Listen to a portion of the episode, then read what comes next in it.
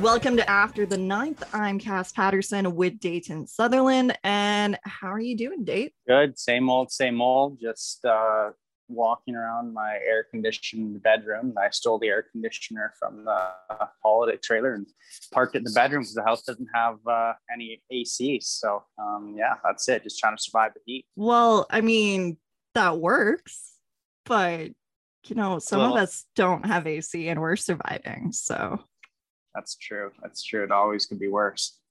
It could. Uh, how are the horses doing in this heat? It's uh, kind of crazy. We're what beginning of June, and I mean we're all sweating like there's no tomorrow. Yeah, it's uh, it's pretty hot out there. Um, we've been training for about uh, I don't know a few weeks, give or take, and uh, yeah, it's, it's I mean right now with how hot it is, I mean, plus 35 today. We didn't train today, but um, usually we're just trying to train early in the morning or late at night and so it's not you know scorching hot for them when they're getting sweat on or whatever but uh, yeah their uh, horses are feeling good they're excited and uh, they just want to run so um, yeah that's about that's about all they're doing. I guess that uh, kind of puts us uh, back a week ago um, the calgary stampede uh, announcing that you know they're not holding the rangeland derby this year and they're citing it's because the horses won't be in shape but i mean kind of where w- what are your thoughts on this date like i know my thoughts but at the end of the day it's not my story it's your guys' story. Well when i first heard it i didn't think it was real. Like i thought this was some like i don't know it's like a rumor or like it was like miscommunication because um i'd heard it uh, um you know a bit premature than the actual news release because um, they, they I, um, my dad did an interview about it and, and so did Kurt and they both said that you know they didn't tell anybody from the WPCA or, or wagon drivers or anything like that when they released the news. They, they told other parties first like services and stuff like that. So um, we didn't even know and it was just kind of like you know blindsided by it. And then Kurt made a really good point like they haven't you know they'd never said anything beforehand uh, prior to them canceling this year's chuck wagons that we'd have X amount of race days, you know, uh, before their show uh, or whatever, you know, and, and, keep in mind we've had what is it like over a year, um, year and a half to plan for this, and you know, there's never been mentioned before, and all of a sudden you need to have X amount of race dates. They, you know, again, they didn't specify anything this year um, as to why they canceled, but uh, and and we were going to have race dates before, but that's neither here nor there. Um, so, anyways, it's just kind of kind of weird, kind of blindsided. But um, again, like we talked about in the last podcast, that's just Calgary's Calgary's going to Calgary, right? Um, Stampede's going to Stampede. That's just how they are.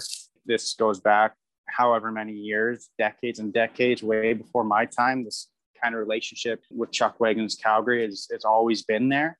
Um, where there's a little bit of a battle, um, lack of communication, um, not the strongest relationship uh, although the two do go very well together. But yeah, I mean, just, you know, back from when they were going to invite only, that was a big shake to the sport. And that was only, you know, a handful of years ago. And then uh, last year they're cutting to 27 wagons and, and now they're only taking from WPCA. And, but um, yeah, I mean, that's just, just the, it's been the same old story. So we need to um, stop relying on Calgary. It sounds silly uh, right now, but uh, really that that instability is exactly what cripples everybody and, and, cripples a sport. And and now you've got guys that have invested x amount of dollars which is you know a year's salary for two year salary three year salary for a lot of people you know in wintering horses and keeping horses for you know the last couple years and uh, and then now all of a sudden there's no revenue to to get back out of those horses. So now you're kind of sitting on a pile of equity that that you can't really get any money out of, and and it's not like the sport's really looking up right now, especially with the things that Calgary is doing. So it's just it's, it's really going to crush a lot of drivers. I myself, I didn't think I was racing for the last three years. Somehow I'm miraculously still here.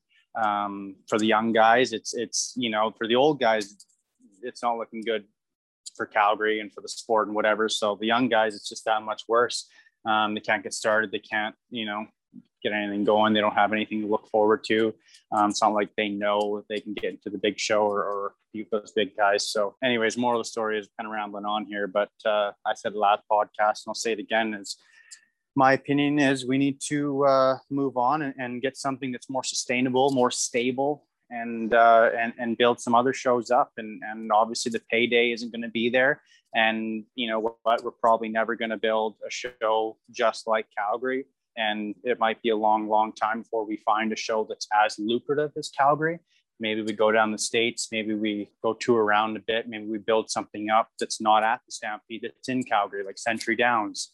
Um, there's lots of options out there that just take time, and and it takes time to build something as you know storied as these great shows like Ponoka or Calgary. They're 100 years, 85 years in the making. So you can't just replicate it. That's not what I'm saying, but it is crippling to constantly rely the sport relies on Calgary and then to be constantly let down. So it's uh, yeah, it's I don't know what else to say really. You know, it just it's interesting that you talk about building up these other shows because I've heard a lot of people bring back up the Battle of the Giants, the races that happened in High River back in the 1980s. Your grandpa talked about it when we did our podcast with him back wow, that was two years ago.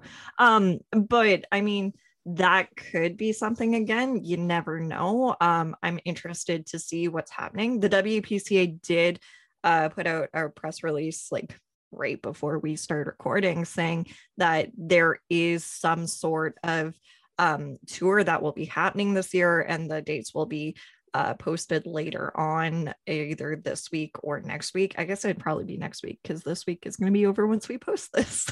there 100% will be something going on this year and we are going to have a season least that's that's what it's still looking like i know i said that last podcast again and it's just been you know kind of dragging on and on and we still don't know what's happening Ponoka just pushed back the other day um, to they want to try and go in August or something, and then we're supposed to have a full schedule for August, and and certain shows like High River or wanting to do something or Strathmore or whatever um, and and maybe we do have something that's in replacement of Calgary uh, during those days. I would imagine it'd be pretty hard to compete with Calgary, especially in their area. Um, I know people are upset and and they don't want to support Calgary, especially like wagon fans or sponsors, wagon sponsors, that type of thing. But um, as far as just casual fans and and uh, jeans in the seats. I, I don't think it's. I, I, think it might be a little bit competitive at least, uh, especially for that weekend if you're going to do something like High River. So um, long term, I don't know if, if there's anything there trying to trying to take out of take off of Calgary's plate. But in the short term this year, um, maybe we'll make something work where we have a race uh, during those dates just to you know fill some uh, season up. And I mean, there is um, the North American Chuck Wagon Championship happening in Lloyd that week. So, I mean, that's where a lot of, I guess, the CPCA guys will be going. So, yeah, and and that's that's that's kind of what we need to do too. We need to, you know, build our own shows where it's not um, so much of a dictatorship, or or uh, however you want to call it. But um, we need to we need to build up some of our own shows where you know we're able to work with the committees and and uh, and we have some say in, in what goes on um, just because you, you you just simply can't you know continuously spend the money and and and try and rely on something as unstable and as unpredictable as Calgary. Um, whether the money's there or not at the next show that you replace it with, um, you just kind of at, at, some point you just have to cut your losses and and you know it's like cutting the toxic X or something. Um, you know what I mean? It's just like at, at some point you just gotta say enough is enough, and and uh, that's just just my opinion from the outside in. I've never been in Calgary, and I'll probably never race there to be honest. Um, the way it's looking right now, but you know, just even as a young guy, it's kind of like I've never been able to.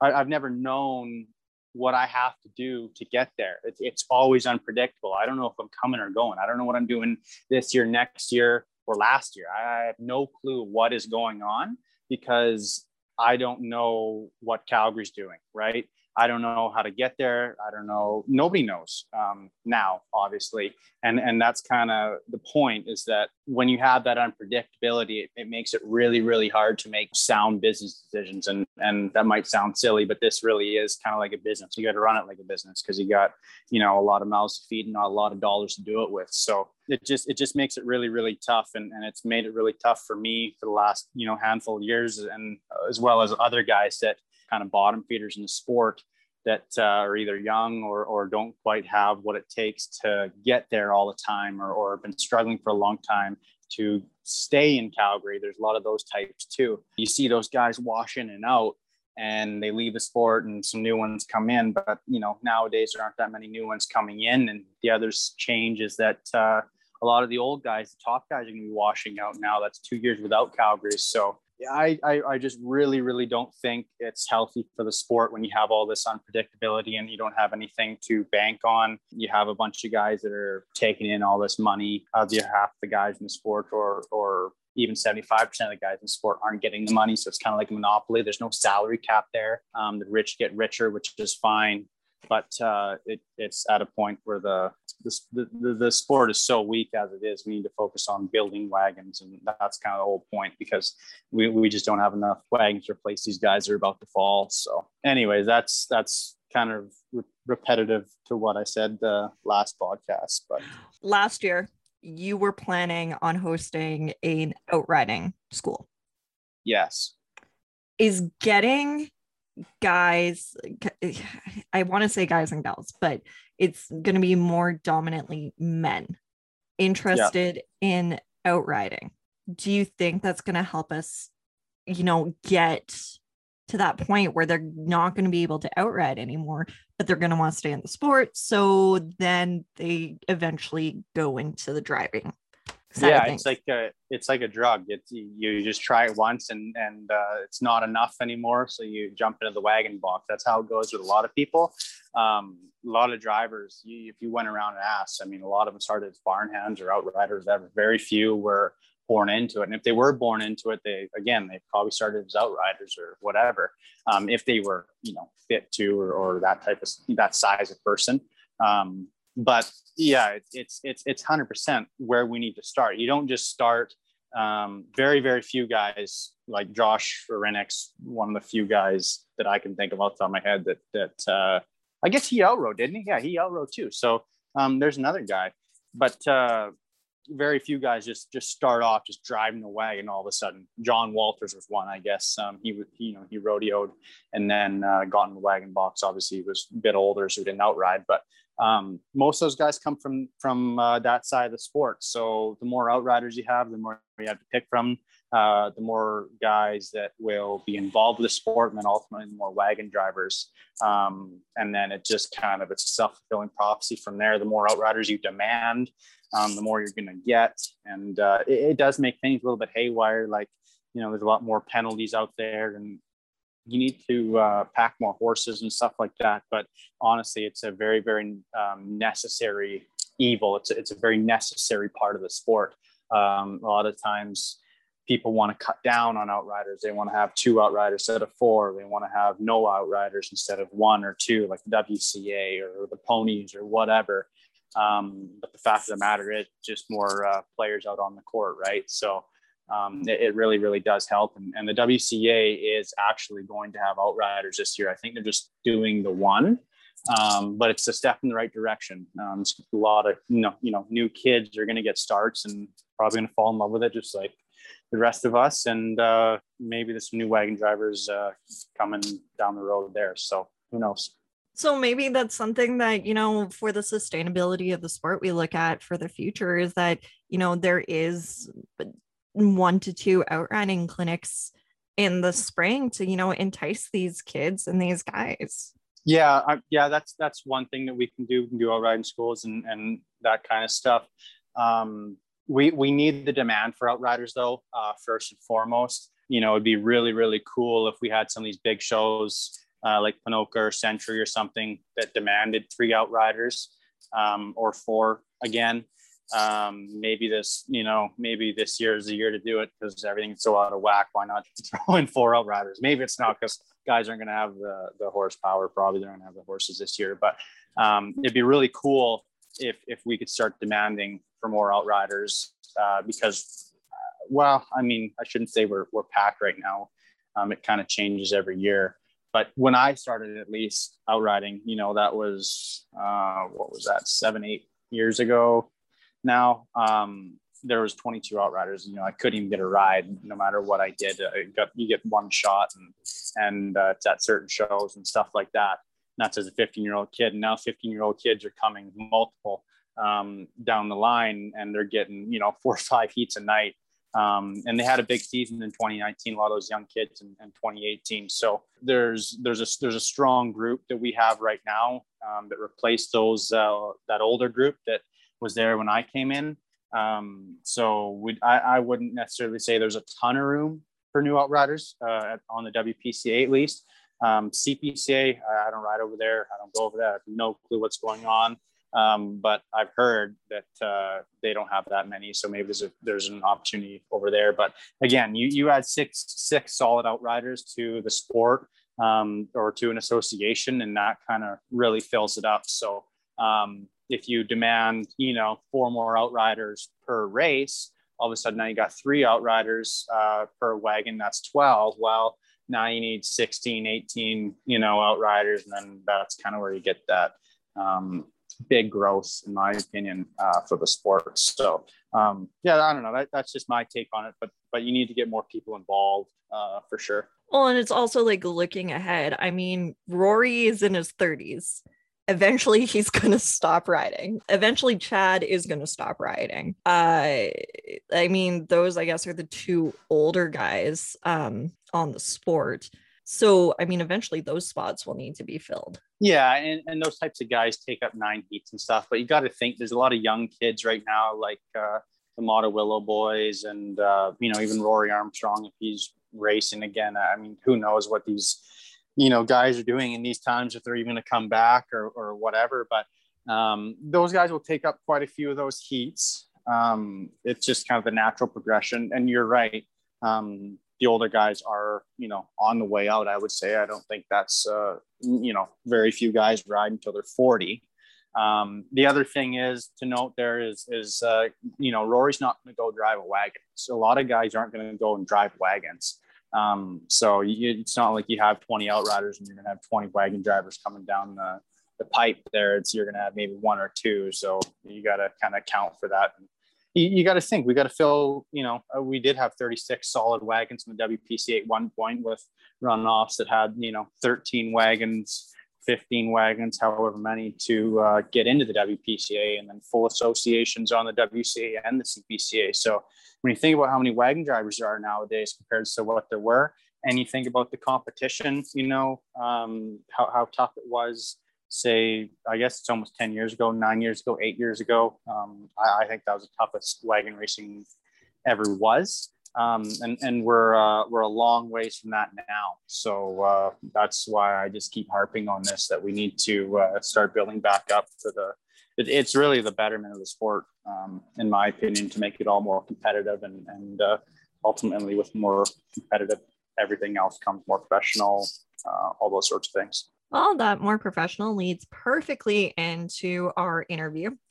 So, a couple of weeks ago, I got to sit down and talk with John Winwick, the vice president of uh, sponsorship and community at ATB and uh, actually there was a lot that i learned out of that podcast state and there was a lot to that you know interview that made me see eh, sponsorship in a really different light especially in these times yeah i, I actually missed out on that interview. Um, you did that one without me. I kind of had a hectic day spring training but uh, um, yeah they, they've been awesome uh, sponsors. They've been around for a long time. They were with uh, cody mccura last i remember at stampede actually and they've been you know big sponsors of the sport and uh, active community members so it's great that you got him on the podcast. And it was really cool uh, we talked about i mean your least favorite subject uh, social media. So um, I, am hoping you took some tips from that when I sent it to you. And, uh, you know, it was really interesting how we talked about the correlation between uh, chucks and you know mainstream sports such as hockey we talked a lot about you know kind of what we could pick from those other sports so it was kind of interesting to me uh, to talk about it and you know have someone I could, I guess, geek out with on all this stuff that I keep thinking about. Well, if anybody knows, it'd probably be a guy like John, uh, somebody involved with a large company like that. That uh, obviously he's he's the head of all those sorts of things. So it should be a great interview. And without further ado, here's our interview. And we are on the line with John Winwick. How are you doing today, John? I'm good, Cass. How are you? I am doing pretty good. I'm excited to dive into this uh, conversation. Uh, funny story last year when I opened up the bank account for my business, I went to ATB and we were chatting, and the lady who helped me open up my account said, Well, I'll get you in touch with our VP of sponsorship and that so you can chat with him because he'd be a good guy to chat with. And a year later, here we are. yeah, that's cool. You have a really interesting story of kind of how you got into kind of this Western sports world. Uh, you've done a lot on the rodeo side. Uh, yeah. So I'd love to start there and kind of, we have a similar story. We were both uh, city folk who uh, fell in love with this crazy Western world. Yeah, no doubt. Um, so yeah, real high level. At the end of the day, I I uh, was living in Edmonton. Um, in my childhood, had no connection to rodeo aside from um, a little bit of a farming community, a, a close friend of ours, uh, his family's got probably one of the largest cow calf operations and dairy, I think, in uh, Wainwright. And we spent a bit of time at their farm in uh, in Wainwright. So I started to get a, an affinity for the Western lifestyle at that age, uh, quite young. Um, that would be in my like eight to 12 years old and a little bit older than that.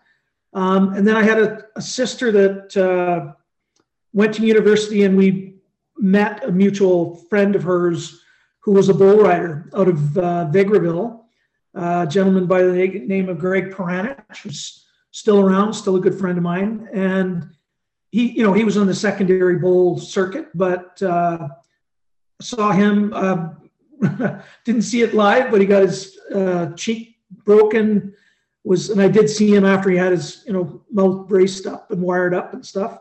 Um, and anyway, so I, I, followed his career, and then I ran for the board at Edmonton Northlands, which is uh, unfortunately in tough situation in the current days, but for many years was one of the best uh, Western um, rodeos, you know, longest CFR presence in Alberta. And I got on the board and first thing I gravitated to was the CFR.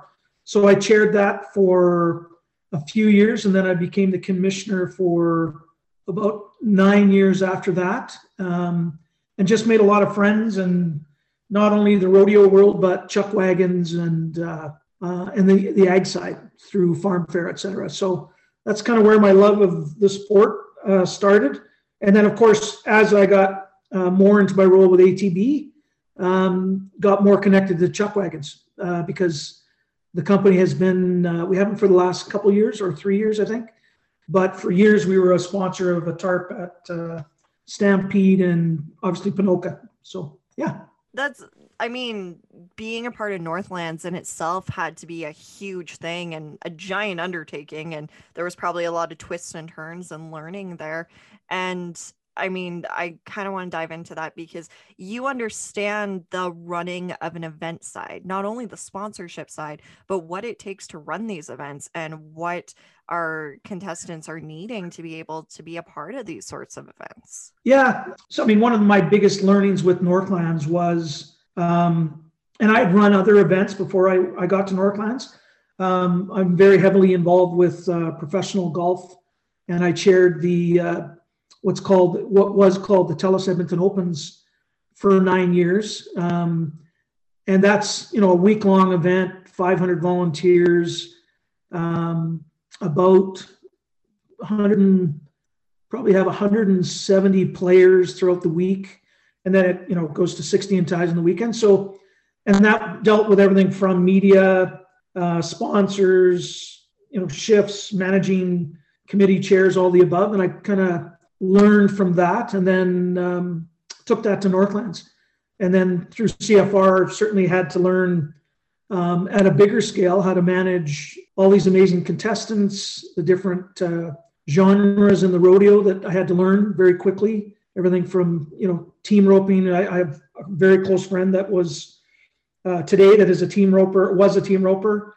Um, didn't know that we would become such close friends over the years, but and then bull riders and all the above. Uh, the, you know, the barrel racers having to learn that, and yeah, um, it's been an interesting journey, and it certainly has helped uh, understand from event standpoint, knowing what they do at Stampede today, um, just around the chucks alone, how difficult it is to run an event. So I uh, was talking with the president of the High River Ag Society, and I asked her the question, "How much does it cost to run just High River? Because it's one of the smaller events." And she said three hundred thousand. I was like, "Wow, that is a lot of money, and a lot of that is sponsorship from businesses like ATB." Oh yeah, yeah, no question. Before Northlands finished, I think we were the third or fourth largest purse in North America, as an example for a rodeo um, people can go back and forth whether Stampede had a higher purse or um, who has the bigger impact in the community over the year. I would say um, Stampede's bigger from a dollar uh, standpoint for sure, and they do some amazing work. Um, but Northlands was right up there with the and the longest running uh, Canadian finals in one location in the world. Um, other you know locations have changed, but uh, unfortunately, that chapter's over.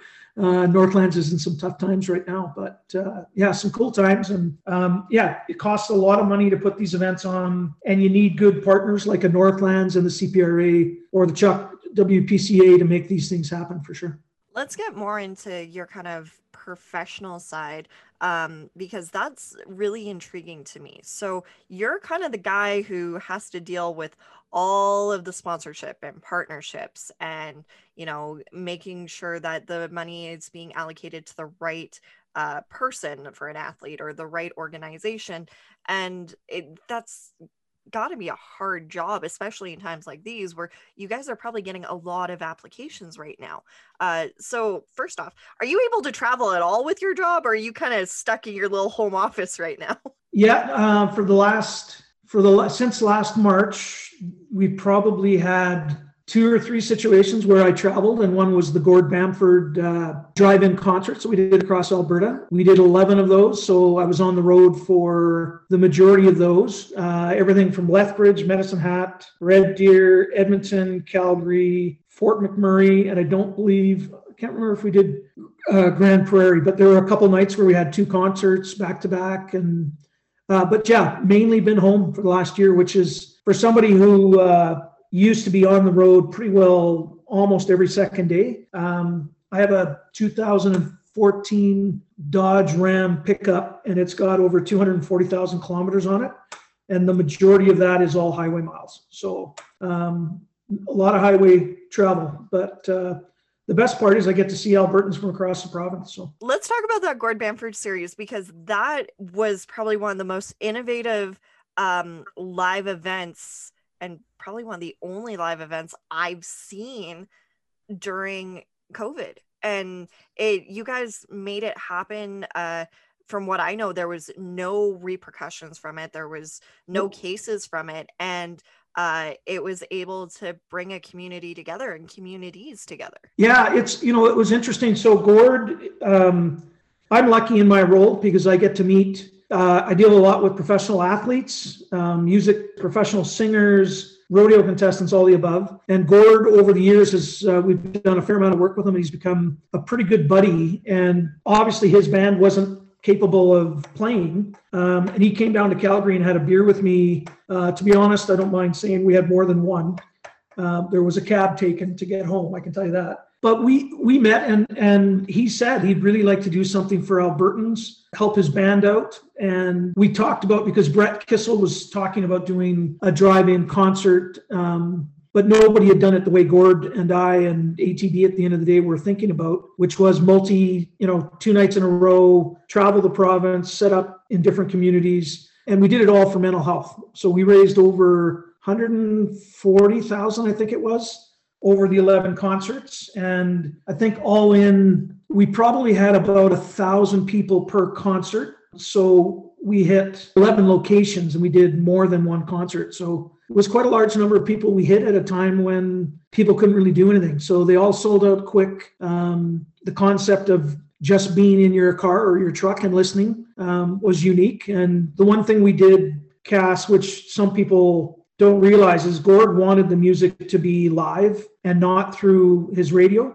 not piped in through the radio. So people had their windows open and they could hear Gord live as opposed to through the radio, which we thought was unique. And uh, yeah, there were no cases. We dealt with AHS directly on the events, and yeah, it turned out really well. And very, very positive feedback across Alberta. I remember trying to get tickets to those and I couldn't do it. I tried really, really hard, but it didn't work. But that just I that's such a positive thing for me because I mean it somewhat gives me hope that these committees and groups and organizations in the future can work with AHS and we can have something, which is what we need.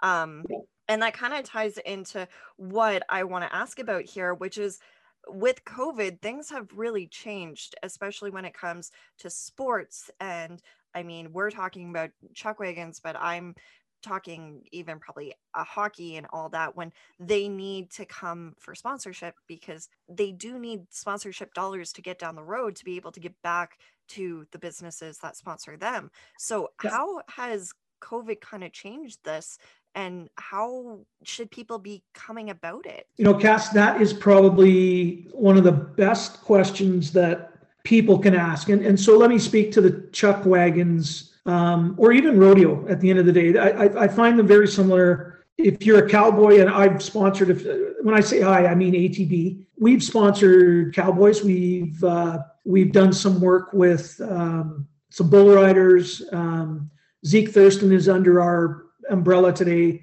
Miss Rodeo Canada. So, anyways, we, we've done a lot of work. And, you know, the difficult part as we speak, uh, and I think we're going to see this come to a halt if the, if, if the projections continue the way they're going. By the end of July, the opportunity to get back face to face will probably be there um, from the numbers that we're seeing and the discussions we're having with AHS. So um, no different than chuck wagons or rodeo or any of the events that ATB sponsors, like the Folk Fest in in Calgary or the Fringe in Cal- in Edmonton. They're dependent on people seeing your brand or interacting with your brand in person. And so, until we can get there, it's very difficult for you know someone can come to ATB today and say, we may be running at, at Stampede, and there may be some TV coverage of that, which can help your brand. But the, the for us, what we're looking for when we partner with somebody is how can they deliver on an experience that our customers can't get, um, and whether that's you know meeting the the driver and their and his family and the outriders, or hearing hearing stories about their horses. You know, how, how did you buy this horse? Where did you get it? Creating those memories and those stories for people to talk about. And in this COVID environment, we're limited and restricted from doing that. So we certainly know that it's difficult for a sponsor. Let's say the average sponsor tarp at Stampede would be about 100,000, I would think, between let's say 80 to 100 would be average. And what you're paying for there is the opportunity to network with the the driver, get in front, go to the barns, bring customers, um, and you just don't have that value. Um, and so it's to be honest, it's easier for me to take that hundred thousand and use it some other way to get in front of customers than it is perhaps on the tarp. So uh, sorry, that's a roundabout way of saying it's a difficult time for people to separate themselves from the norm, but I believe there are ways to do that. So I I bring this up quite often and I'm a big advocate that we need to get more on social media. There needs to be a bigger social media presence. And I mean like you said you guys sponsor Zeke Thurston and Zeke is really good about that. He's not the best. There are others who are a little better than him, but he's really good yeah. about getting on there and communicating. When you look at sponsorship or when someone approaches you about sponsorship, how important is social media nowadays? Yeah, Cass, again, another, uh, it's funny because I wrote this afternoon, I took a half hour and I wrote down some of our key key metrics that we look for in a sponsorship. I mean, I have them in my head, but I just didn't want to didn't want to miss them. And the number one uh, piece these days, and when you think of your clientele, um, there's not a lot of let's say I wouldn't. It's getting growing day to day, but there aren't a lot of farmers that are social media savvy. I can think of a few of my contacts, and they're they're in industry in the industry. They're they're chairs of their boards for an ag society, and they're active, and they want to send a message out to their partners and to keep, you know, really good messaging going about Alberta beef, um, you know, crops and dairy and all the above. So those people get it. Um, but where I think chuck wagons and cowboys, and I've dealt more with the cowboys, but where I've seen the, the biggest issue is you need as a as for me as a sponsor, I'm looking for the ability to connect with your demographic. And you can do that through social media in a heartbeat. Um, and it doesn't take much to create a little bit of a following and build that over time so that you have your own set of demographic that we can plug into. You and I have a close friend that uh, plays in the NHL, and uh, we used to do some work with him. And uh, his wife's obviously your friend um, and a good friend of mine as well. But I remember having the discussion with him early on in his career and saying, "Listen, we're excited. We know we're going to get to leverage you throughout the year, doing a couple of events, and you know here and there." But there were numerous times where we said to him, we'd really like you to tweet this out because you have 300,000 followers. And we didn't do it a lot, but when we did, it made an impact. And so 100%, if you're a chuck wagon driver, if you're a cowboy, if you're a, a, a company that's trying to build a brand and it's just an added bonus for a sponsor that they can, you know, kind of tag into your um, your demographic and the people that follow you. So for sure massive and very, very important. It's funny that you uh, bring up that mutual friend, and I uh, that's kind of one of the questions I have. And I mean, you work a lot with mainstream kind of sports guys, and I don't. I say mainstream because when you look at sports, you have your big four, which are the ones that people look at right away. And then you kind of have your outliers, which are like golf and uh, tennis yeah. and that. And then you have your fringe sports. And that's kind of what we are right now. We're a fringe sport, uh, both wagons and rodeo. But what can our guys learn from people like Mark Giordano, Ryan Nugent Hopkins, um, even Jordan? What can they learn when it comes to how to build their brand and build their marketing and, you know, get a sponsor like ATB to be excited about working with them? Yeah, they, again, phenomenal question because it's, it's one of the key criteria. I, I don't know, Cass, if you follow uh, ATB or follow me on Twitter, but today, we announced that we um, uh, partnered with Harnarayan Singh, and just as an, one of our newest ambassadors. Now, for us, Harnarayan ticks a lot of boxes. Number one, I think he's got an amazing story to tell. Number two, um, he's South Asian. Uh, he's a minority. He grew up in Wetaskiwin and then moved to another small town in Alberta. You know, massive reach because of his social media he's built that because he's in a unique position. But when it comes to you know individual hockey players and the hockey players, there's not many that get it uh, and that understand it because it it can get you in trouble. Um, you know, a dumb tweet when you're drinking with your buddies, or uh, you stand up and say the wrong thing on a Twitter comment can get you. I would look at LeBron James right now. Um, I am I have some close friends that are police officers, and I am a firm believer that uh, the, the current environment we're in is anti-police without justification. Are there are there problems? Yes, but for a for an athlete like LeBron to use his platform um, to to kind of say you're next, that can just annihilate. Uh, if I was a sponsor of Le- LeBron today, I'd be gone. And I think many other sponsors feel the same way, more along the lines of they don't want conflict. But sorry, this is a roundabout way of getting to the how they can use it. You know, you can because of your celebrity status, you can elevate your brand by talking about unique things. Um, talk about your day to day. You know, uh, you know, let's use Jordan. Jordan could use um, just finished a good workout and post that on social media.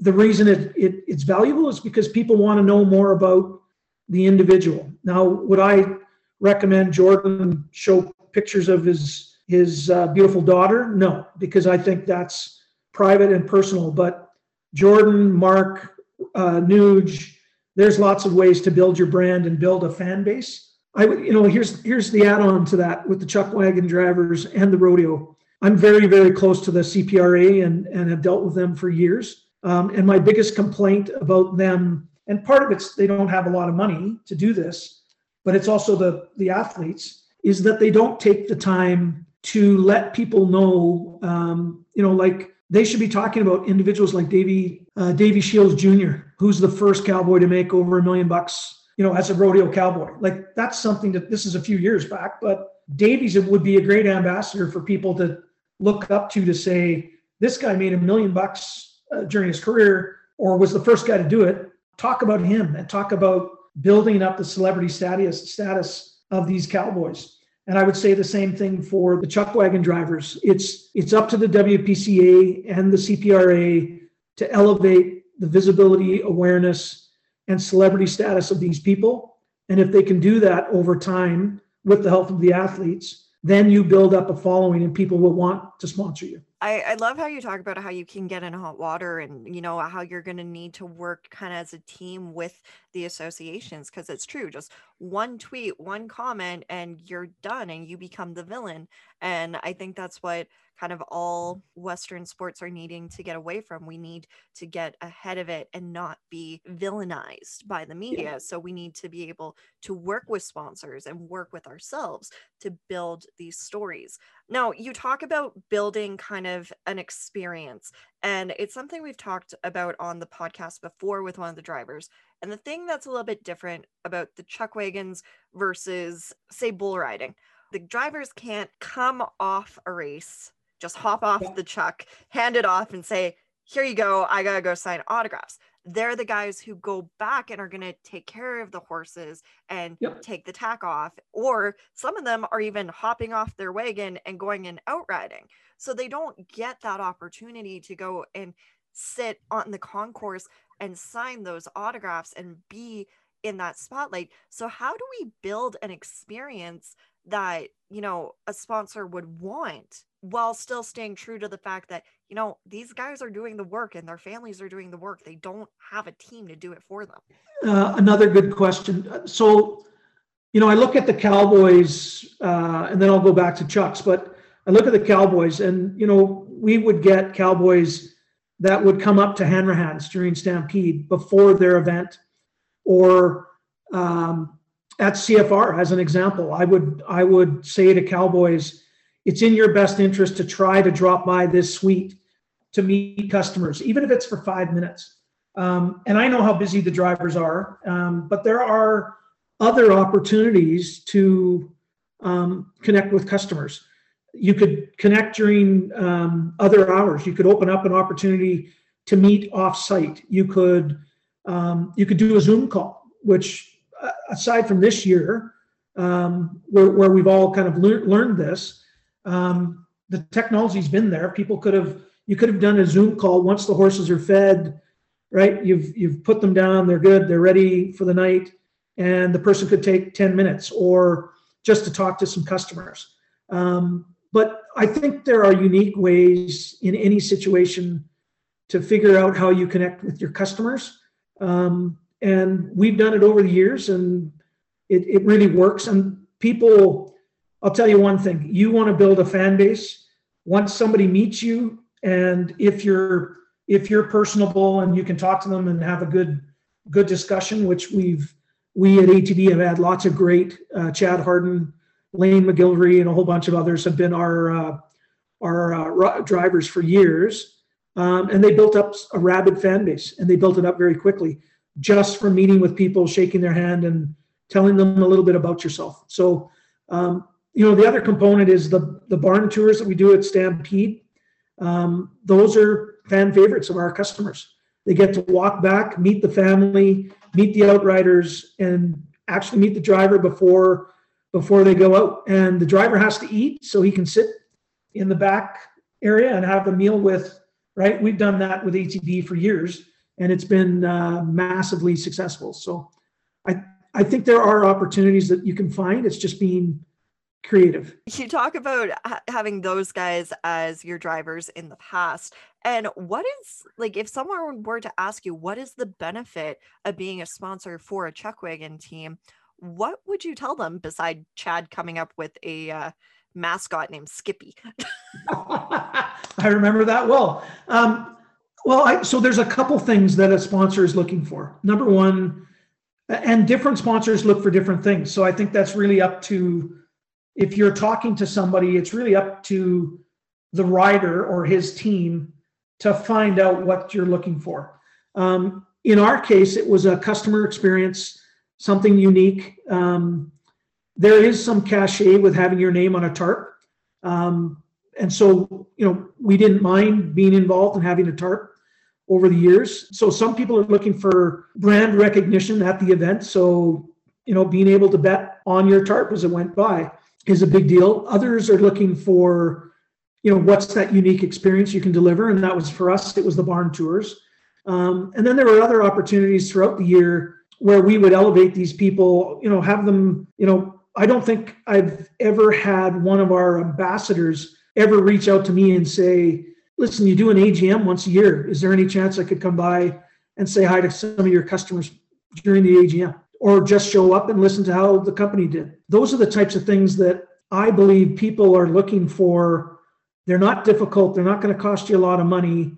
Um, and I, I, will say, Chad Harden was very good about this. If I wanted Chad at an event, and Lane and the others, uh, the other names escape me, but you know, we've had such great relationships with these people that if if they if you reached out to them and said, "I've got an event in Ponoka," um, and I'm hosting some customers. And even though it's the rodeo, you're in that industry. Would you come out? And they were always 100% supportive of coming out. So yeah.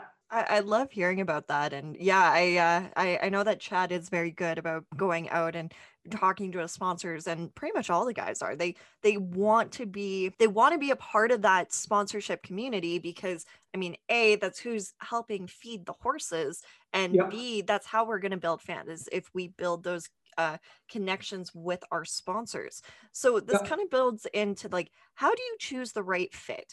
Uh do you guys look at like yeah i'm sure you have a checklist. I know you have a checklist actually. I've looked yeah. at the sponsorship package. Um but should the drivers and like the associations and committees that are applying for these sponsorships really they should probably have their own checklist to make sure that there are like it aligns because there's no point in getting into a relationship business wise or anything if you don't align with the messaging and with the communication yeah, totally. Um, I mean, uh, at the end of the day, the the kind of checklist that we would have, I'll tell the story of how I met Jordan Eberle, um, and then met his wife Lauren over time, and um, have become pretty good friends with them over the years. Um, we were looking for an athlete, no different than a chuck wagon driver. We wanted to make sure that Jordan was the type of person that I was comfortable putting in front of our customers and that he had the values that we we have as a company that we would have access to him. I knew i knew he lived at the time he was living in edmonton. I was living in edmonton and i knew we both had a love of golf and there was opportunity to leverage that in the summers when he wasn't playing. And so you know all of those things played a factor in choosing jordan over and i won't mention the other individual we, we were looking at two players with the oilers at the time. And the other player when i met him through his mom at an event, um, he could rare, barely look at me. He, his mother introduced me because she was a. We had her in the suite, and then I went down to meet the other player, um, and he could barely look at me, and he was just a shy individual. And I'm not not taking anything away from him, but I could tell he wouldn't be very good with our customers. Jordan, on the other hand, when we sat down for lunch with him to do kind of an interview. Uh, it was myself and my boss at the time. Um, we just talked general about Jordan, his life, his goals, um, where he grew up, all that type of stuff. And then at the end of the interview, he said, uh, "You know, this is really the first business interview I've ever had in my life. You know, how did I do?" And he chuckled, and I knew immediately that that was the type of person that I could put in front of my customers. And the same thing for chuck wagon drivers. You know, you need to be personable. You need to be somebody that's a little bit outgoing, and you just kind of have to tick the boxes for the organization. Um, we're not looking for somebody that has to do a um, a really good speech, but we they just have to be people um, that can correlate and connect with with other people. And it's I think we all know enough farmers and and uh, people that live the Western way of life, and shaking somebody's hand and looking them in the face when you do that is uh, is something you learn as an early child. So um, that's one of the reasons I love rodeo chuck wagons. They're down to earth, very connected people, and they're easy to get in front of the CEO of a major corporation. Perfect. I have one last question specifically on sponsorship, and then I'll dig into a little bit of your favorite memories of chuck wagon racing and that. And Yeah. uh, how important is a sponsorship package when it comes to these guys approaching you and having something put together, saying, "This is what I can do for you." Um, how important is the professionalism of it? And I mean, what catches your eye? I remember in school we used to be given the big speech about resume writing and this, that, and the other thing. And I guess sponsorship packages are kind of the new resume, or um, a lot of people call them the brand pack. So that's kind of uh, the new resume, I guess you could say. Yeah. Um, so here's my two cents. I- I do a lot of work. My my specialty for the last 14 years of my banking career has been, I mean, outside of work, I've volunteered, I've chaired boards, I've learned a lot there. Um, and so I've seen sponsorship packages my entire career because of the involvement I've had in different organ, you know, the TELUS Opens, um, you know, uh, the PGA Tour Canada and rodeo, et cetera. So what I would say is, is it important? Yes. Um, what's more important is, is in, in my opinion, you can, we tell people to go to our website and fill in the form. And I know Cass, you've, you've seen the package that we have on the website. It just basically weeds people out. If you're not, you know, if you're part of the Nazi group of Alberta, I'm sorry, we have no time. We're not going to sponsor you. That's not within our, our playing area. Um, but, you know, presenting a proposal, I, would fill whatever you have to fill out online and then make sure that when you do have the comment section that you say, this is what I believe I can bring to the table. But I would really like the opportunity. And, and I, I always tell people this, and I'm very aggressive about it. You probably don't want to deal with a sponsor that doesn't take, doesn't want to take 15 minutes of their time or half hour of their time to hear your story. And because I can tell you, I can look at a document and within five minutes, I can tell you whether there's a little bit of value there or no value to the company. And so do your best to, you know, educate the person on what you think you can deliver, but really push to get that one-on-one discussion. And the good companies, I spend the majority of my time. I have an amazing team uh, that works with me. I have a, a managing director that kind of does a ton of the the legwork day to day, and certainly she does a lot of the strategy as well.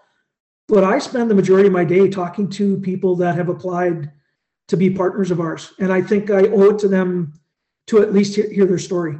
And so I just push people to do the best you can in the in the package. Um, tell people what you believe you can offer, and then really ask for that opportunity to get in front of them, just to walk through, to ask them what they're really looking for, right? Because people think oh, you're a bank, you're just looking for brand awareness. Well, no, we get lots of awareness. We're on we're on TV, we're in social media, but what is it that we're really trying to to target? And you know, rural Alberta for us, our ag business, we're one of the largest ag partners in the province, and so rural Alberta is important to us, and therefore we want to be where our customers are. And as you know, they show up to Lethbridge, Medicine Hat, Red Deer, Ponoka, the one of my all-time favorite rodeos in Northeast Alberta, uh, Lea Park Rodeo. And, and the reason I say that is I made some great friends at CFR and they become, and I go up to see their rodeo now. But those are our customers and we want to be in front of those customers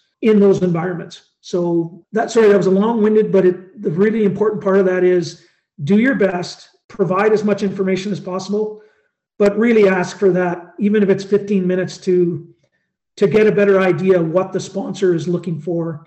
And then maybe you can respond later with additional details. That's really interesting to hear. And, you know, that, that just for me, when it comes to our podcast, that kind of like solidifies things because sponsorship for me is a scary business. it is. Yeah. That's uh, interesting. So let's uh, talk a little less about shop and let's hear some of your favorite chuckwagon memories. I know that you have a lot of rodeo memories, but uh, I want you to dig deep and I want to hear a few of your favorite chuckwagon ones.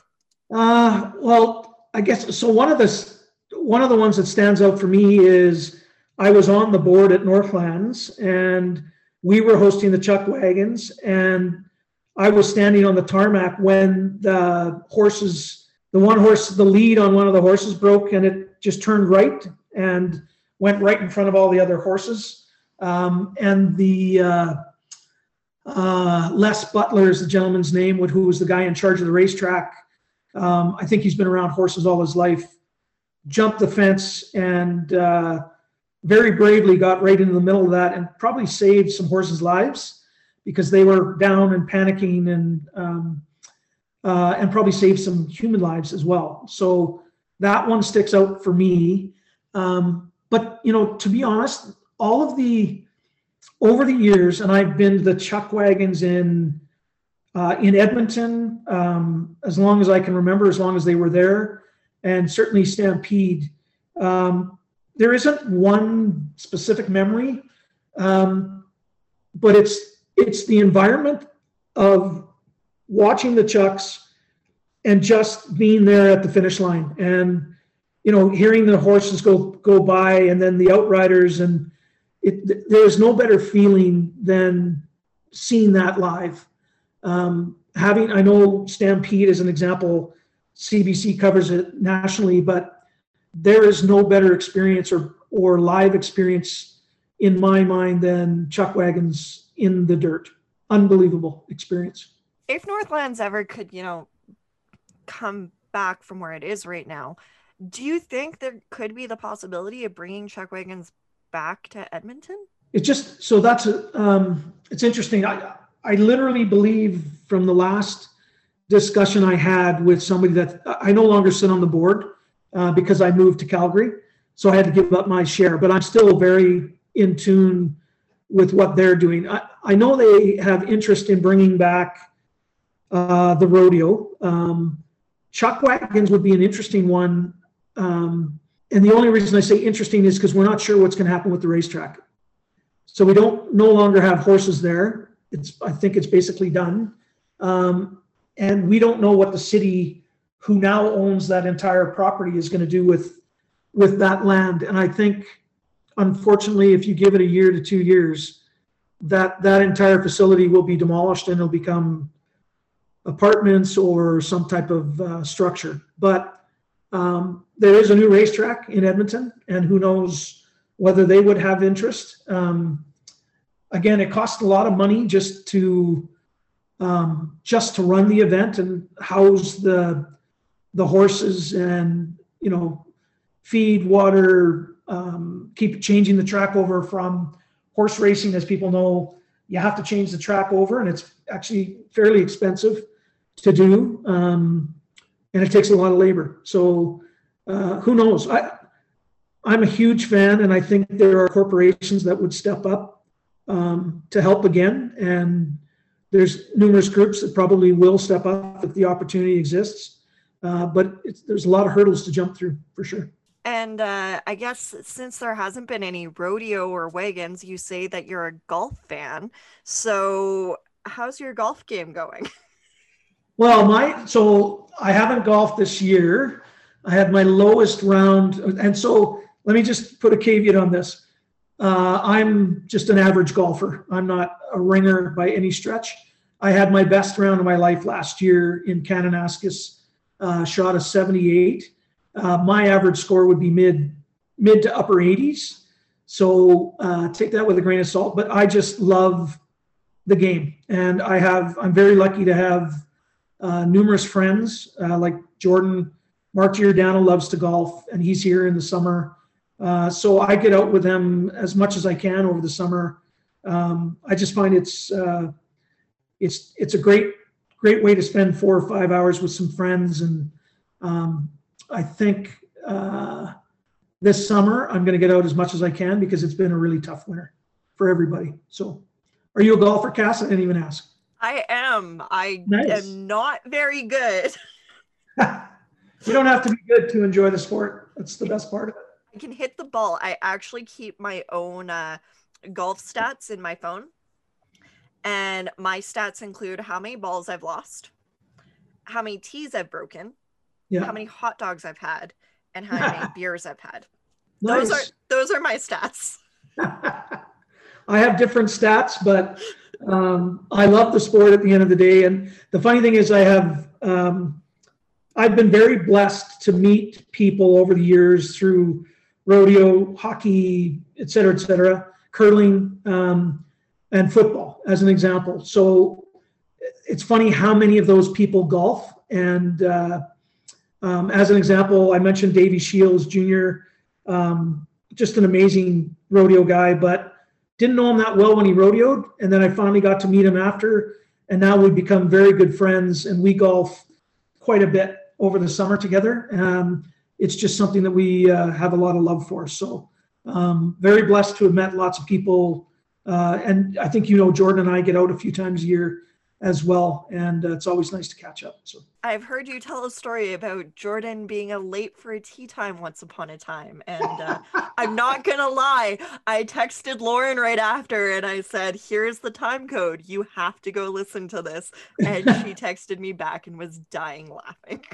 Yeah, so that that one, um, if I could tell the story high level, uh, through Jordan, I met his mom and his dad, uh, and his brother, one of his brother, and his actually all of his. I met his entire family over time, but his dad and I have become pretty good buddies over the years. We're about the same age, and so there's an annual golf tournament that we play in Canmore to support Hockey Alberta, um, the Hockey Alberta Foundation, and Jordan graciously has always shown up and supported us helped us raise money. Um, but the one year I'm in the golf cart with his dad and Jordan and Jordan, um, I wish I could remember all the other guys' names that were were out with him drinking the night before, and they had gone into Banff. And I think they got, to be honest, I'm telling stories out of school. They hadn't done anything bad; they were just drinking. But I think they got back. All of them kind of got back from Banff at four in the morning, maybe later. Missed their wake up call. We're out on the golf course. And of course, these people have paid big money to golf with Jordan, right? And so there's these, these this cart drives by, and we look over, and there's one person in one cart and two people in the other cart. And I and I I kind of knew who the people were, and I was like, I'm pretty sure that's Eb's cart. Where the hell is he? And then literally, no word of a lie, within 30 seconds, this cart comes by with Jordan, and you could just see he was literally tying his shoes up as he drove by us to get onto the cart with his with his customers. And then I looked over at his dad, uh, whose name is Darren. And Darren, you could just see the look on his face, um, like basically, I'll have a talk with my son after this is all over. But to Jordan's credit, he was there the entire after that. He was there the entire day. He Spent more time with those guys than you could have imagined. Um, and anyways, it's it's a fun story to tell, but um, you know, I, I, can't cut Jordan down because he's been out there supporting Hockey Alberta Foundation um, for God his entire NHL career. So uh, kudos to him. But it was it is a funny story, and we still bring it up today. So I had a good giggle at that because. Uh, me and Lauren have done a lot of work together and she's super punctual. So I was like, oh, that's oh god, that's yeah. funny.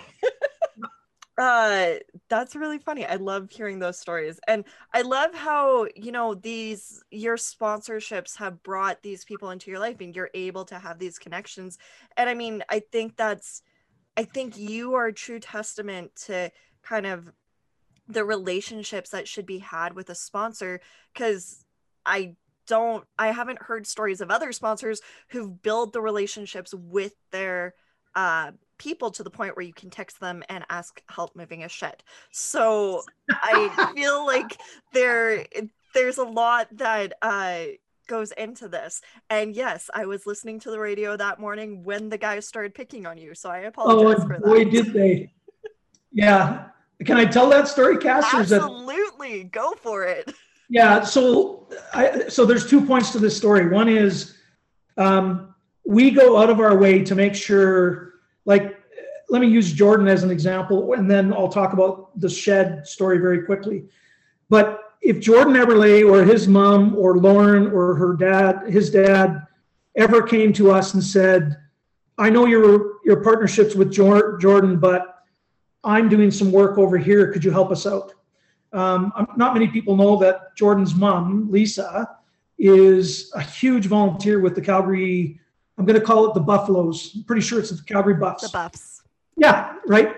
So Lisa would reach out to me the odd time and say, John, I hate to ask, but could you guys help us with a, you know, a, a jersey or uh, an autograph, something, or is there something you can do from the curling side or what have you?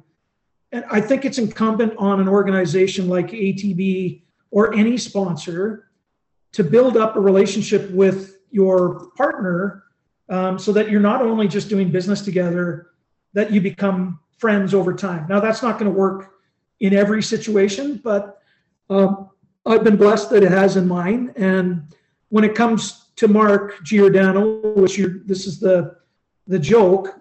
This past summer, I was oh, sorry, it was two years ago because it wasn't during COVID. Um, I was building a shed in my backyard, and it, it quite large right? I had the base and the, the walls and the roof. And I called a couple close friends and asked them if they would come over and help me take the shed from the garage where we had built it and move it to the side of the house. No one was available. So I picked up the phone and I called Geo and um, I guess a little arrogant on my part. I mean, it's a Norris Trophy winner, uh, captain of the Flames, you know, one of the top defensemen in the NHL. But I called him and said, hey, buddy, I need some labor. Would you come over and move this shed for me? And he's like, 100%. When do you want me there? So he came over, um, moved the shed. As he was there, we finished, and you know, the, the inevitable kids walk by and they're like, holy crap, it's Mark Giordano. And he signed some autographs. And then he said, okay, got to go, Johnny. And he was gone. And um, the next morning, um, basically on air, uh, the boys from the Fan 960 are talking to Mark and, and they say, So what have you been doing all summer? And he's like, ah, You know, working, I've been golfing, working out on a regular basis. Um, I helped a buddy move a shed yesterday. Uh, and they stopped right there and said, What idiot calls the captain of the Flames, the Norris Trophy winner, Muhammad Ali winner, et cetera, et cetera? What idiot calls, you know, the captain to move a shed for him? And he sheepishly said, um, and they, the boys on the Fan 960, we've worked with them um, numerous times, and they know that Mark and I are buddies. Um, and Mark told them who it was, and that's that's where the comment, "What idiot asked the captain of the Calgary Flames to move a shed?" So my phone blew up that morning um, at 6:30, I think it was 6:30 in the morning. That's all I got for like a week is who asks the captain to move a shed. So that's the story. It's it is a funny one. I was working the morning shift that day and I was sitting on my computer and the, the guys would take clips from their interviews. And that's exactly what the clip said. It rolled down the bottom of my screen and it said, What idiot? And I was like, Okay, I gotta listen to this. What are they doing? and I clicked on it and I was like, Oh gosh, guys. yeah. And I, will be honest, I can't remember if they if Mark said my name on air. I'm not. He must have because he had to because my phone blew up. So, um, anyways, it was funny. But that I will tell you that you know Jordan and Lauren do a lot of community work. Uh, Ryan Nugent Hopkins does a lot of work. Um, Giordano, Mark, and his wife Lauren are unbelievable in the community, and that's another another aspect of sponsorships that I think people forget. If you're a chuck wagon driver and you've got a passion for a charity, sponsors love that. So don't be afraid to talk about that. Um, you know, Mark's Mark and Lauren have a charity that helps underprivileged children in schools. Uh, everything from healthy eating to mental health, all the above. Um, I know Jordan and Lauren do a lot. Nuge does work with a, a, a disease that I'm very close to that uh, I've worked with for 30, 32 years, cystic fibrosis. And um, so that's another component that people should remember. If you've got a charitable component, that's just another another way to hit your anchor to a sponsor. So I, I think that it's interesting and it kind of loops back to something I didn't mention, but you do a lot of work with the rodeo sports medicine team. And I find that very interesting because I mean, the sports med team in itself is just that it covers a bunch of bases. It's dealing with, you know, um, physical health, mental health, um, all these things that I think we don't touch on enough. Um we're starting to more as a western sports world but there's still a lot of gaps that are being missed and the sports medicine team does an amazing job of kind of you know covering those. And i would love to see uh, them be more part of the wagon side of things. I know that's eh, they only have so many volunteers who can go to so many events and be a part of so yeah. many things but i would love to see that because it would just show that there is movement in the sport and i think that's what the sports med team has brought. And that also kind of ties in with golf because there is the golf tournament that goes along with the sports med team yeah 100% yeah um so I, I again that was just through rodeo connections and uh building some friendships over the years and and um, one of the Brandon told me I'm not sure if you know Brandon but um, physiotherapists he owns a physiotherapy company in in uh, called Prairie Therapy on 17th Ave. There's a plug for my buddy. Um, anyways he's he is also my physical uh, physiotherapist um, but he asked me if I would have interest in helping out and I was I jumped in at a heartbeat because of you know they're working on two sides. Number one, they're they're keeping athletes going. So when they get injured, they repair them, get them healthier, get them prepared to, to continue to to uh, rodeo.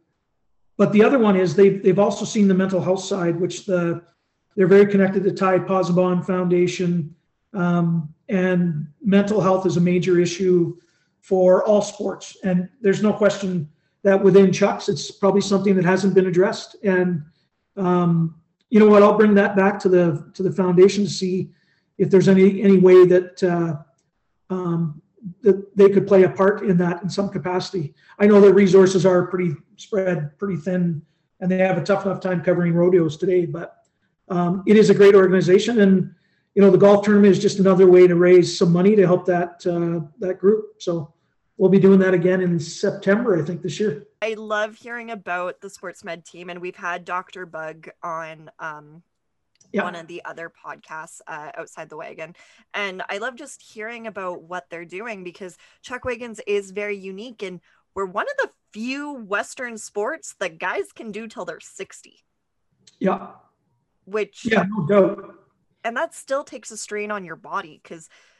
Yeah, there's no question. Um, uh, I, I, you know, again, I think it comes down to funding and the opportunity to, you know, to be there in some capacity. But uh, Blaine is, you know, is our chair of that committee and does a phenomenal job. And then we've got individuals, or you know, Keenan Vine from the Stampede that uh, kind of manages the rodeo, I believe, and then Jeff Robson from the CPRA and a few other just amazing people that have all stepped up to keep that program going. Um, and you know it just keeps our athletes going down the road to be able to compete. So um, very proud of the work they do.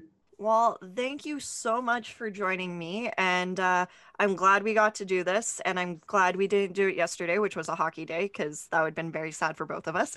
Yeah.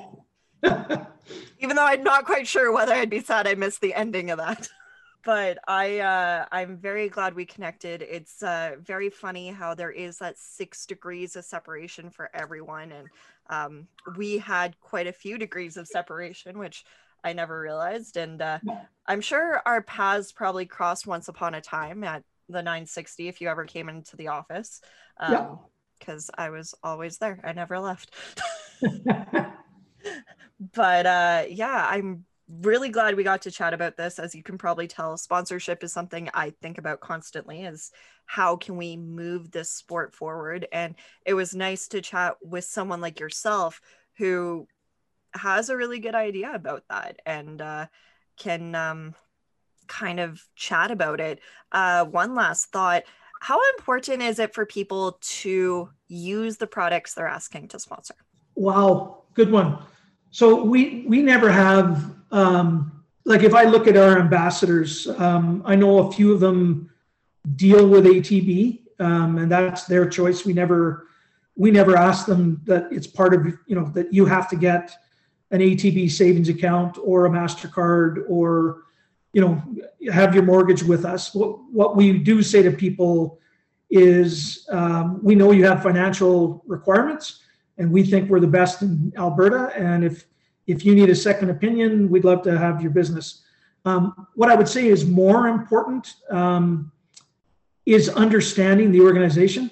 Because um, I'm not going to ask Mark Giordano to talk about a savings account and the benefits of a savings account.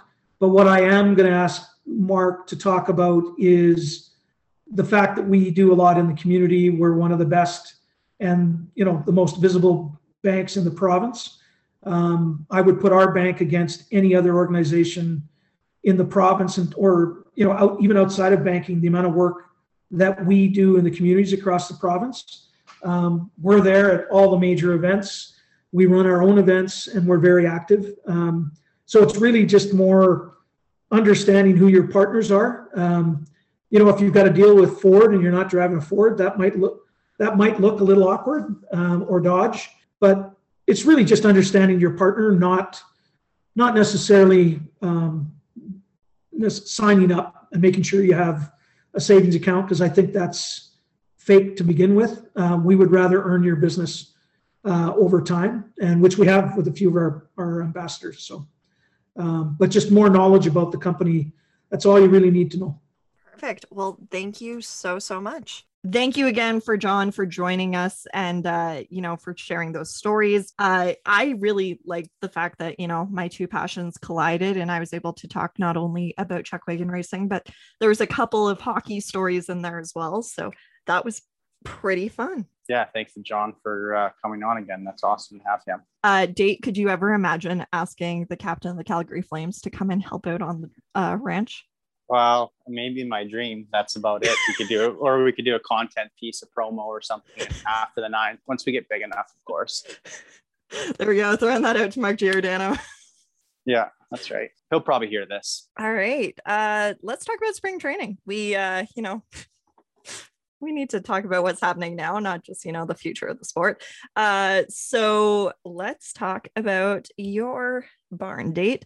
Um, how are things going? What horses are really standing out for you right now? I can't remember what episode it was, but uh, I was down in Iowa buying horses, and uh, we have about well, I say we. I'm training with Dad this year down south in Okotoks, and, and we had about I don't know 18 of these Iowa horses.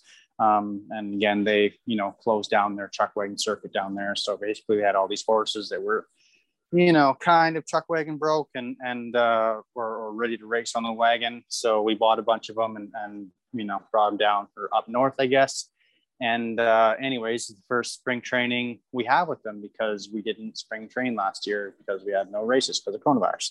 So we're kind of feeling it out, and, and uh, we've been eyeballing these horses for a couple years now, and uh, it's kind of exciting because we're we're driving them, and and we actually um, ran the other day, not full speed or anything. The horses thought they were running. It really wasn't that fast, but um, we got to see kind of you know what they're made of. So um, it's it's pretty exciting. Um, out of the whole, I got what did I get? I got mm, seven of them, and uh, out of seven, I got for sure one that I'm pretty confident that will get in some serious races this year.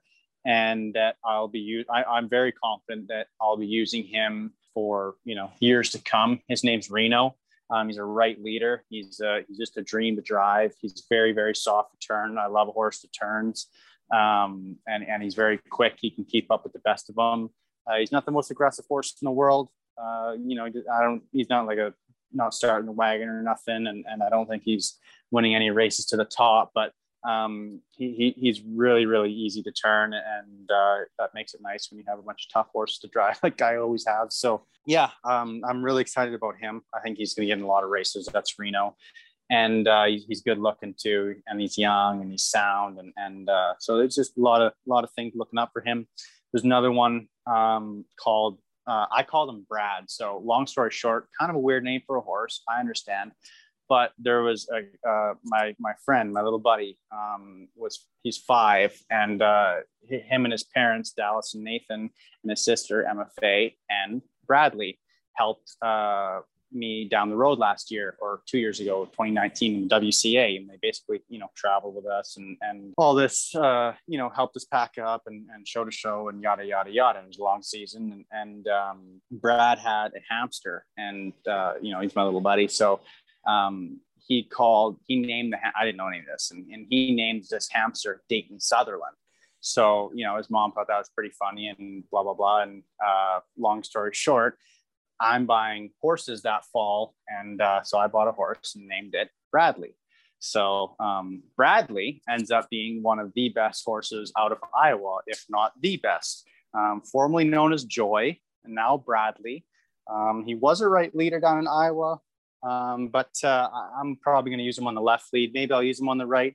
Um, their, their, wagons, we're starting to understand now, me and dad, that their wagons weren't, they, just don't turn like us. They don't go as fast as us. They don't um, charge out like us. So there's a lot of mechanics that are just different for these horses right now. So horses that would work on the right lead down there aren't necessarily quick enough.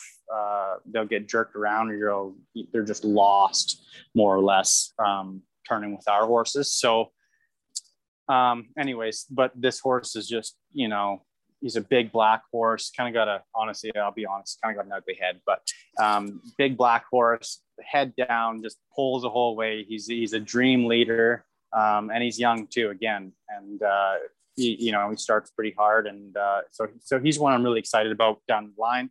Not sure where he fits in this summer, especially because to be such a sh- uh, short summer. We're not going to get a full season in, so it's not like I'm going to need you know all these right leaders and left leaders.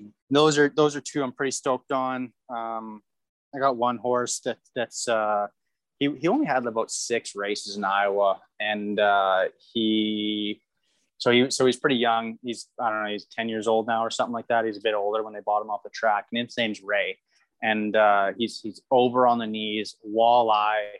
Um, so you know, two strikes there, but he's uh, pretty big and just a ton of heart. And I just love that. That's why I love these horses because they just have so much heart, and and certain ones just have so much more to give than the rest. And this is one of those horses. This horse is just like anytime you hook him, it's just like hello, look out. He's just you know gone. So it's uh, he, he's uh, he's not like the most broke thing in the world, and and uh, I honestly don't know how much talent he has.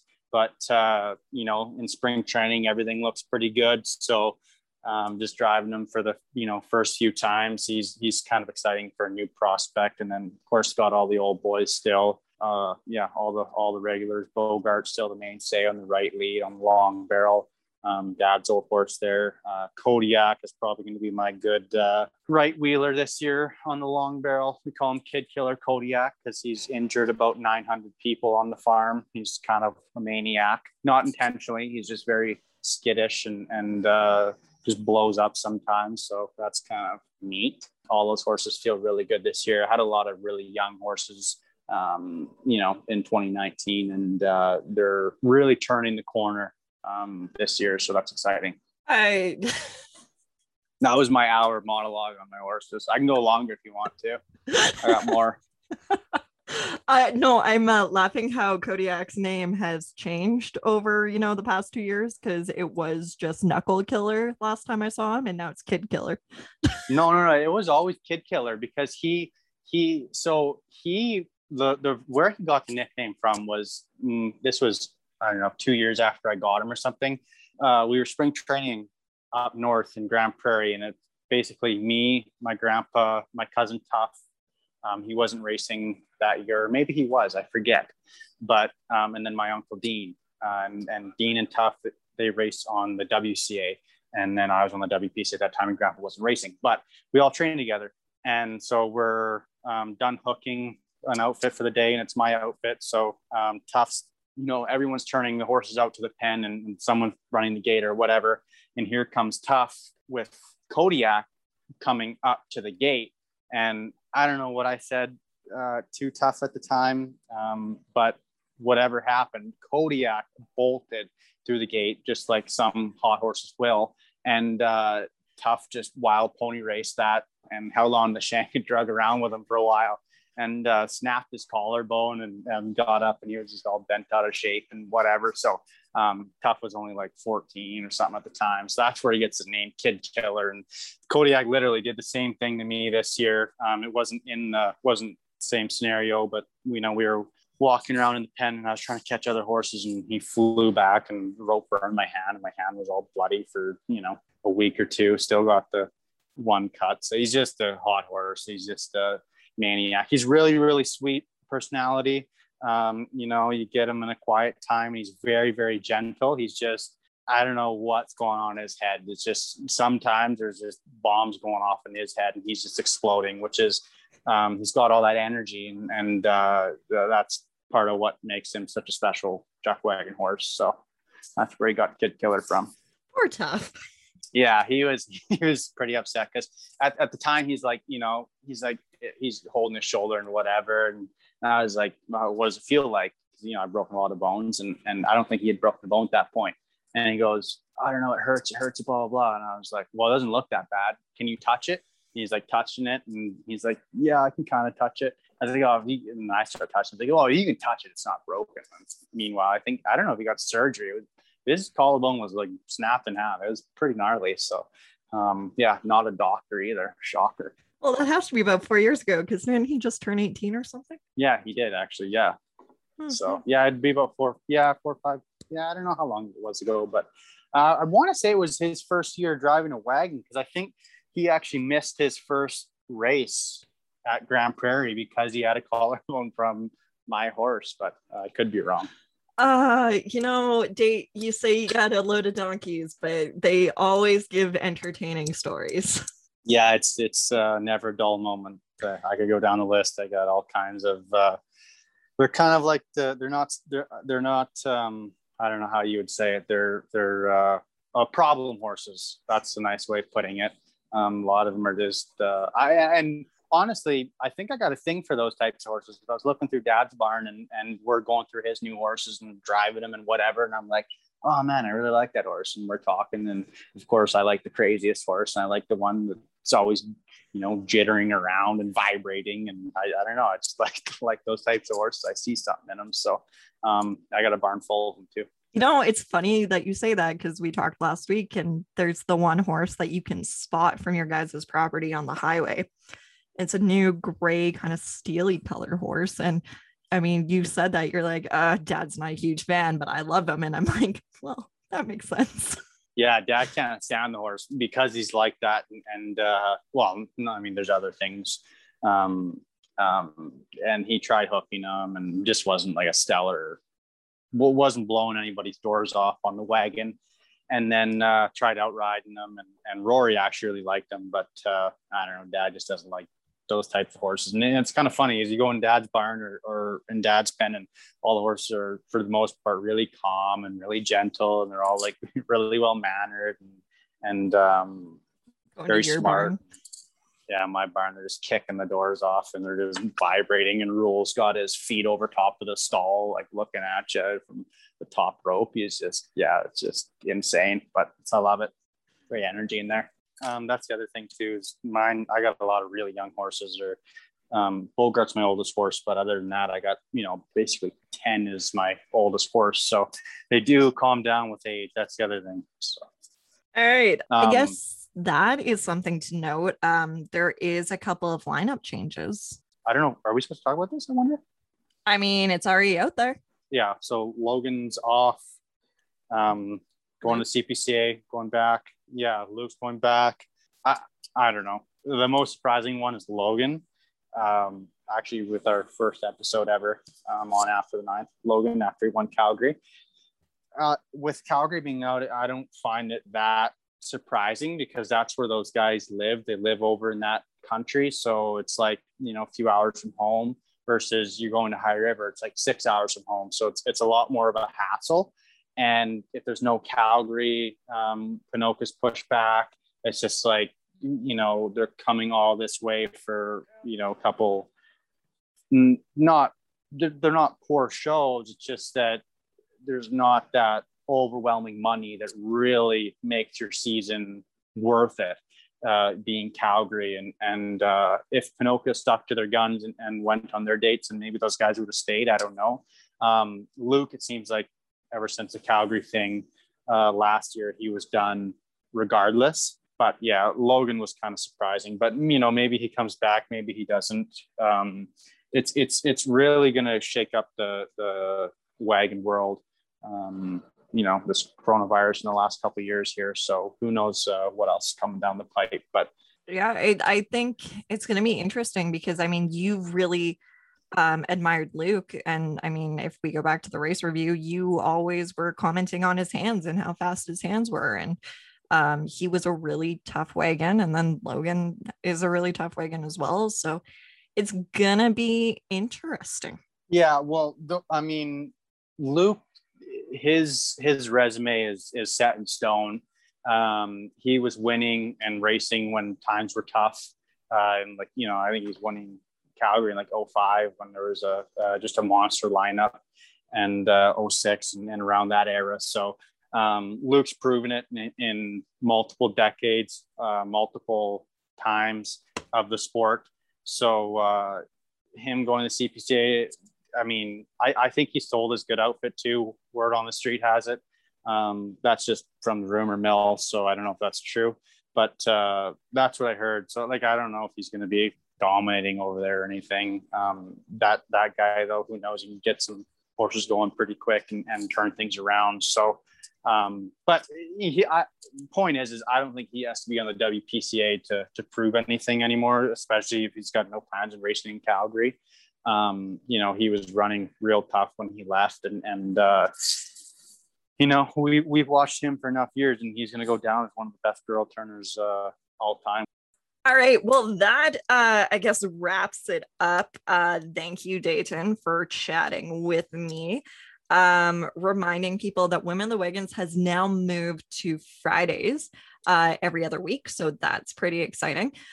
Um, just to kind of coincide with this, we have a really exciting episode coming out uh, next for after the ninth. So I'm looking forward to it. It's one that I guess it's been on my bucket list since we started. Hey? Yeah, um, we're, we're kind of doing a couple different flavors, different looks here uh, with John on this episode. And then the next one is a little bit different than our, you know, standard chuck wagon guy. How many horses do you have? Where did you grow up?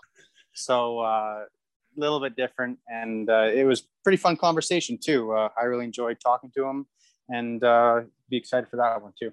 And then uh, eventually we will get back to our regular programming, and um, who knows, maybe uh, once things start to open up, I can sit Dayton and his dad down and get them to chat.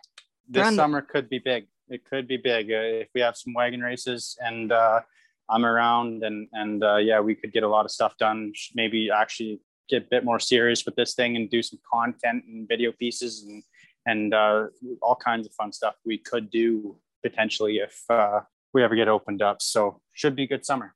We've been good. We live 10 minutes away from each other, but we're following the rules. I'd like to say I'm proud true. of us. Make sure to go and follow us at After the Ninth on Instagram, Facebook, and Twitter. Uh, you can follow me at Cast on Air. You can find Dayton on Instagram, Dayton Sutherland, but you probably won't see many photos from him. Just giving people a heads up. And uh, I guess until next time, bye guys.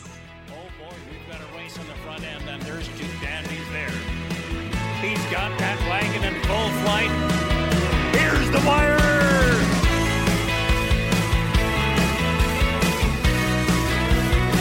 But that's a day in the country.